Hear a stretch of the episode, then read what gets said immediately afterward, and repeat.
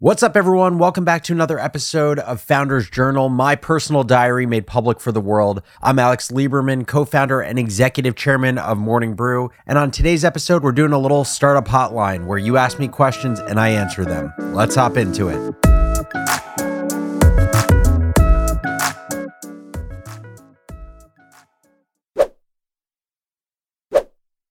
So it is Thursday, December 28th, and uh, we're, I guess, on holiday break right now.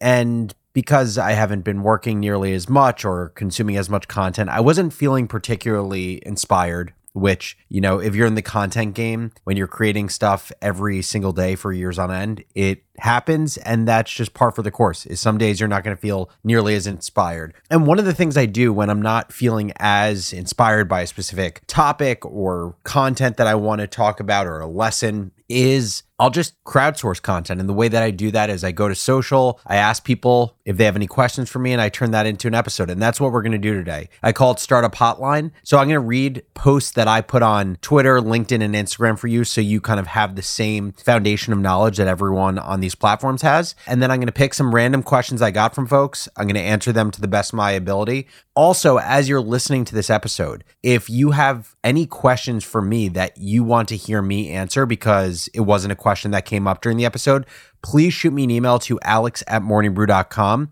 and I either will answer you over email or maybe I'll turn it into an upcoming episode. So here's the post that I put out on social earlier today. I'm bored listening to Adele on record, which was true. Just got uh, Adele on vinyl, phenomenal. And I need to record a podcast episode. Ask me anything. Topic thought starters. My dream was to work in finance. I quit after a year. I went to the University of Michigan, big state school, after hating my small private high school. I lost my dad to a stroke at 46, which was one week before my junior year of college. I started Morning Brew as a senior in college. I scaled and sold the business with my co founder, Austin. We sold it to Axel Springer in October of 2020 during the pandemic. I dealt with significant OCD and panic attacks while building the brew. I stepped down as CEO in April of 2021. I felt lost, unmotivated, and unskilled for 12 months. I angel invested for 12 months and absolutely hated it. In 2023, I started a personal holding company. I launched StoryArb, which is my media company for non media executives, basically a personal brand accelerator. Started that six months ago. We have over $1.5 million in annualized revenue and plan to double this quarter. I got married in May of 2023 and traveled to Africa for our honeymoon. I'm launching other Holdco businesses this quarter in addition to StoryArb. And finally, I picked up other hobbies that allow me to feel like a kid again Legos, piano, and golf, just to name a few. So that is the foundation I gave everyone. And now I'm going to just go through some of these questions and answer them. And hopefully they're enlightening for you. And again, reach out to me if there are any questions you think of that I don't cover.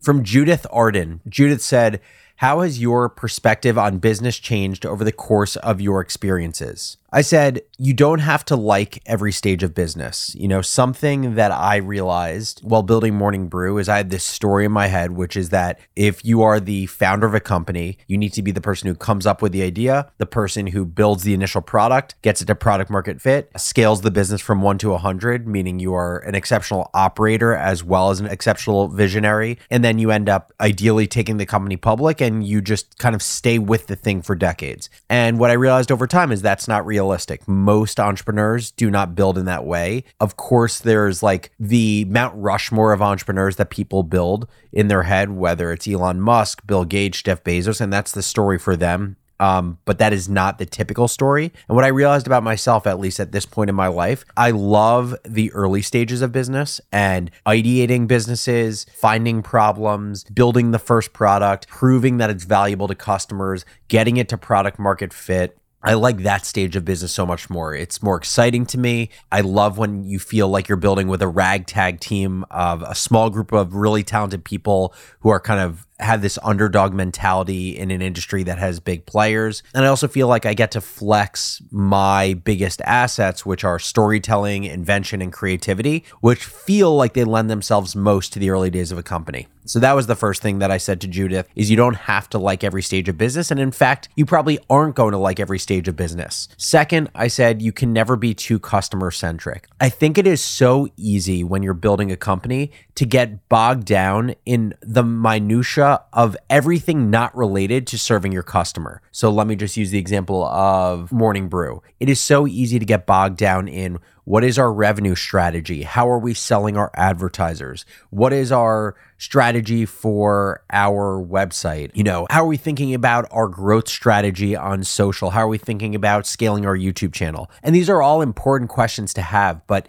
if the highest priority questions aren't about how do we just continue to serve really good shit to our listeners, our viewers, and our readers? Then you're not focusing on the right things. And, uh, you know, like just taking the example for StoryArb also, within StoryArb, we have really ambitious goals, right? We want to double this quarter to be a two and a half million dollar a year business. We want to double our number of customers. We have three hires we're going to be making in an editor, a content coordinator, another content strategist. It's all really exciting. But again, this is all in service of our customers. And so, what my co founder Abby and I talked about is as we set goals for the quarter, we need to have some goal related to the satisfaction of our customers because that is at the end of the day every action we take in this business has to be in service of that and can't be the opposite way around. So you can never be too customer centric in your business. And you kind of want to have a spidey sense as a founder when you kind of get this itch or you kind of have this paranoia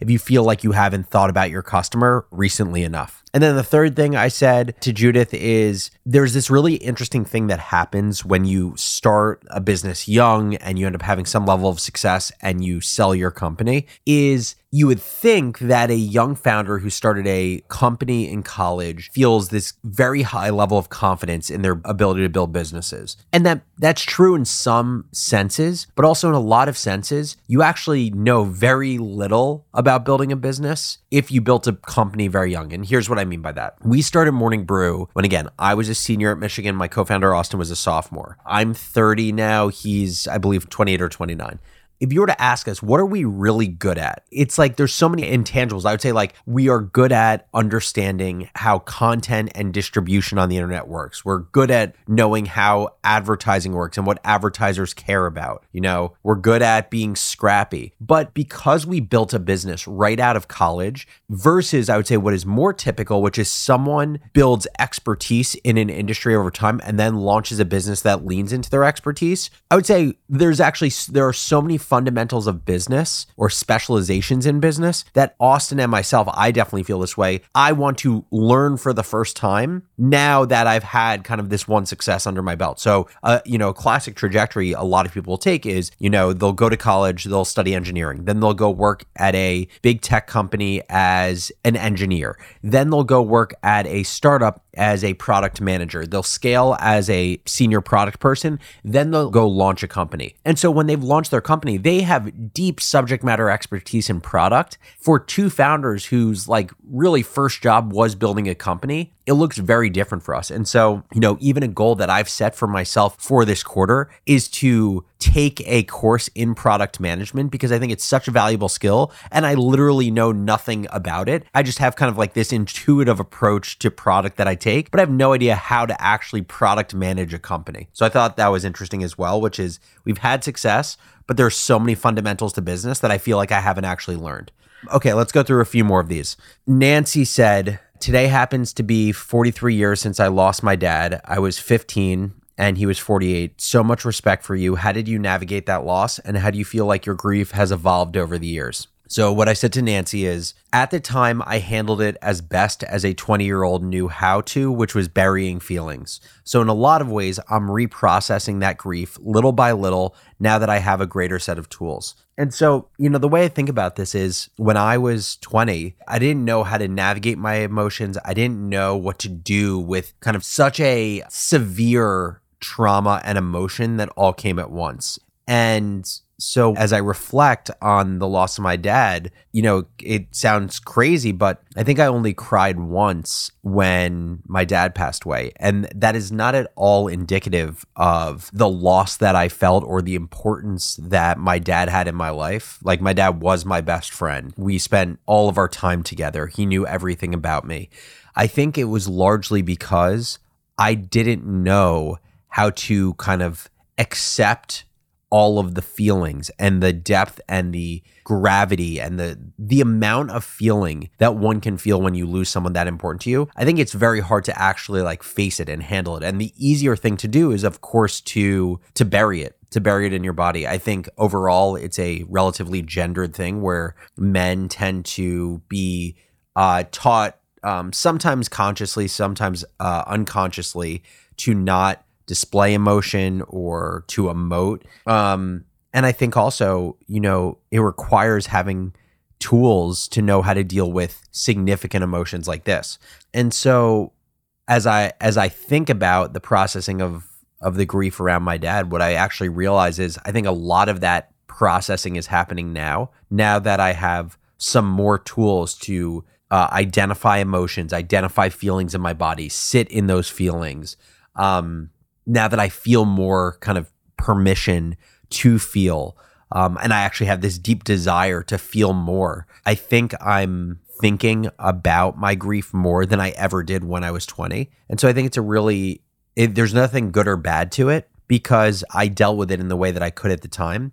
But to say that I fully grieved the death of my dad, I actually think uh, isn't right or complete. And I think over the next five to 10 years, I, I will still be grieving his loss. And beyond just um, kind of grieving his loss to completion, I think the other kind of beautiful thing that will come out of it is deeper access to emotions than I've ever had. And I think in having that deeper access to my emotions in kind of reprocessing this grief, my hope and my belief is it will allow me to connect more deeply with everyone else in my life, whether it's my wife, my kids, when I have them uh, one day, um, my sister, my mom, because I think uh, full deep connection happens when you have the ability to to kind of feel the range of emotions. And I think in some ways I actually am inhibited in the in the sadness category because I was stunted from the experience of losing my dad. So I, th- that's kind of what comes up for me as I think about processing um, that grief. Um, okay, next question from Rohan Garg. Wow, quite a journey you've been on. How did you manage your OCD while building the brew?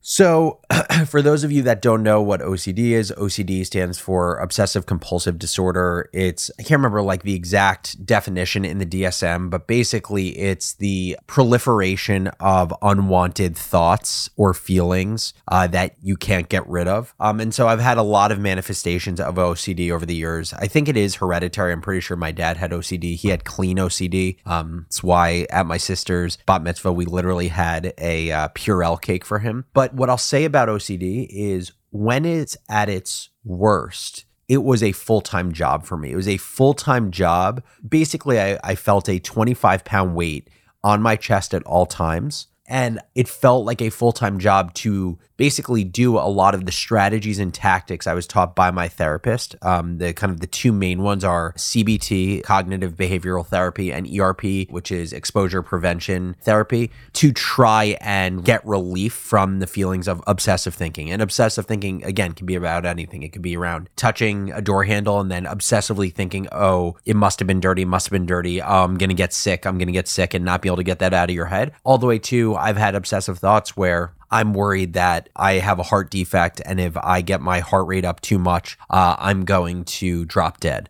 And so, to Rohan's question, I think the answer to how I managed my OCD while building Morning Brew is I probably managed my OCD not extremely effectively, again, because I was young and I didn't have all these tools. And I think because of that, I also didn't manage Morning Brew effectively. Like I think I was probably a subpar CEO because I had my full time job managing my OCD, my part time job being CEO of Morning Brew, and at the same time because I was young and I you know, didn't really understand what it meant to be an effective leader and manager. I don't think I communicated my needs and what I was experiencing well enough with my co founder. So I don't think he had the ability or knowledge to kind of show up for me in the way that I needed to no fault of his own, but because I never communicated what I was dealing with. So all in all, again, you learn from these experiences, but I actually think I probably was not a great leader during the call it six month period where my OCD was at its worst.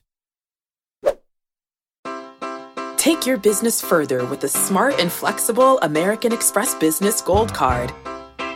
It offers flexible spending capacity that adapts to your business. You can also earn up to $395 in annual statement credits on eligible purchases at select business merchants. That's the powerful backing of American Express. Terms apply. Learn more at americanexpress.com slash business gold card. Okay, let's see. Let's take a few more questions. Uh, from Todd Allen Rose How did you navigate the transition from finance to morning brew? And I'll bundle this with another question, which was someone had asked me, like, how did you know that finance wasn't for you, especially if you wanted to spend your whole career in finance or you grew up thinking that? So I'll answer both those questions. So, how did I navigate the transition from finance to morning brew? The short answer is I stayed at Morgan Stanley as long as humanly possible until I had to make a decision of staying with Morgan Stanley or going to Morning Brew. And the reason I stayed as long as possible is it gave me as long as possible to get Morning Brew into a place where it had a foundation to be a business such that making the transition felt like it was de-risked as much as possible. And the way I think about it is people talk about this leap of faith, but I actually think if you build a business effectively, or if you mitigate risk effectively, if you treat something as a side hustle before it becomes a full time job, you should be looking at your transition as a calculated risk rather than a leap of faith. Like, I actually don't think leap of faith is the best illustration of what people should do when they go into entrepreneurship most of the time. And so, you know, when I ended up leaving Morgan Stanley, it was because I literally had to make a decision because my co founder, Austin, had to decide if he was going to go full time to work in investment banking for Moelis, and he had no more time to wait. He had to make the decision. So we made that decision. And when we made the decision, it was after a year of being at Morgan Stanley, which means that we had already spent, call it like two years working on Morning Brew. When I quit my job, I can't remember the exact number, but we probably had 40,000 subscribers. We roughly knew how much money we could make with advertising on those 40,000 subscribers. So we knew we could have a, a business that could roughly cover our salaries to live in New York. And so then kind of the big risk to take if we knew we could monetize it was the risk of are we going to be able to convince advertisers? So that was a risk we took on ourselves. And are we going to be able to raise money because we would have to hire a writer before we could get advertising revenue?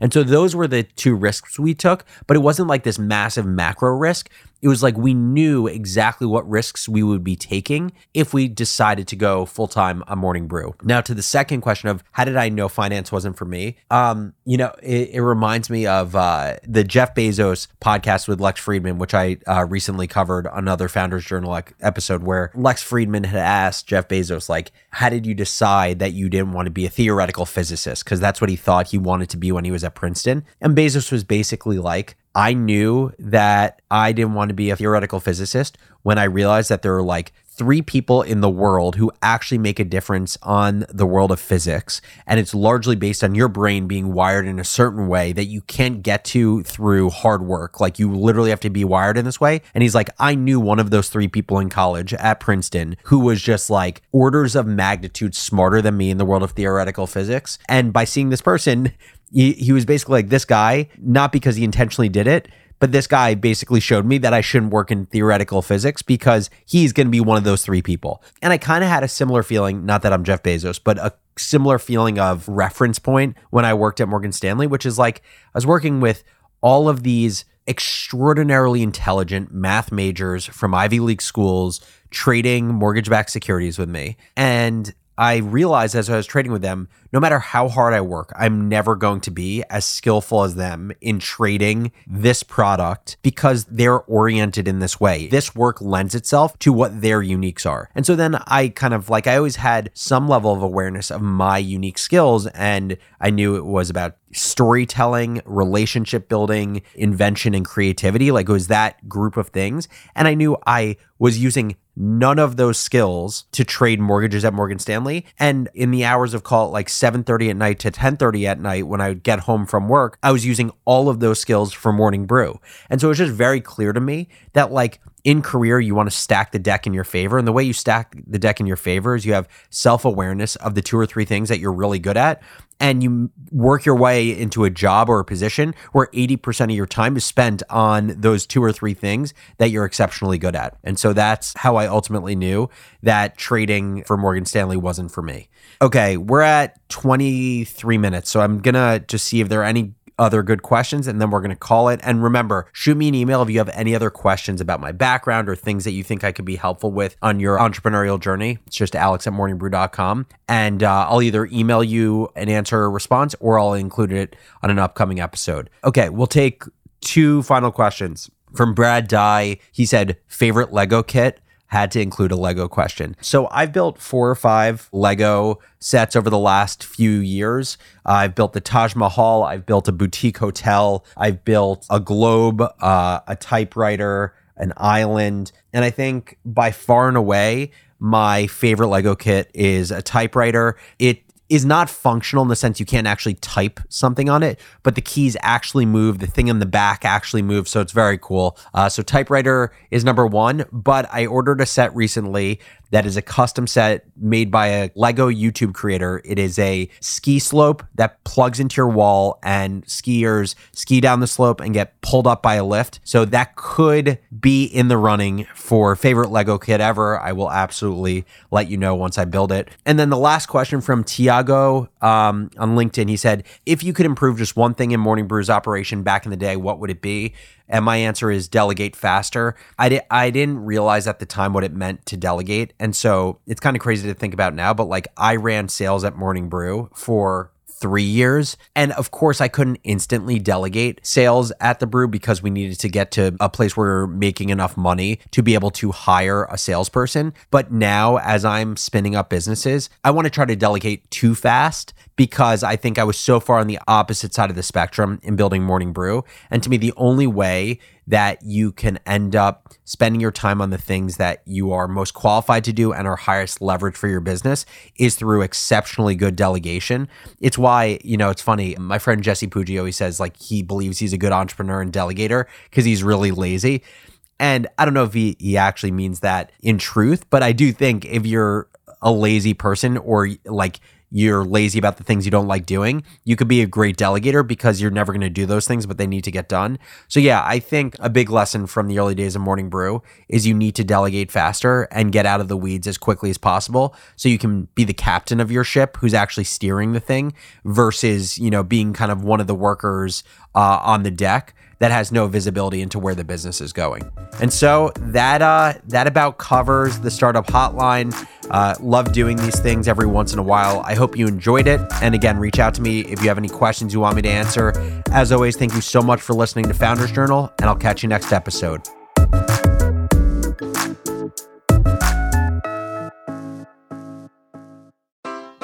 Take your business further with the smart and flexible American Express Business Gold Card. It offers flexible spending capacity that adapts to your business. You can also earn up to $395 in annual statement credits on eligible purchases at select business merchants. That's the powerful backing of American Express. Terms apply. Learn more at americanexpress.com slash business gold card.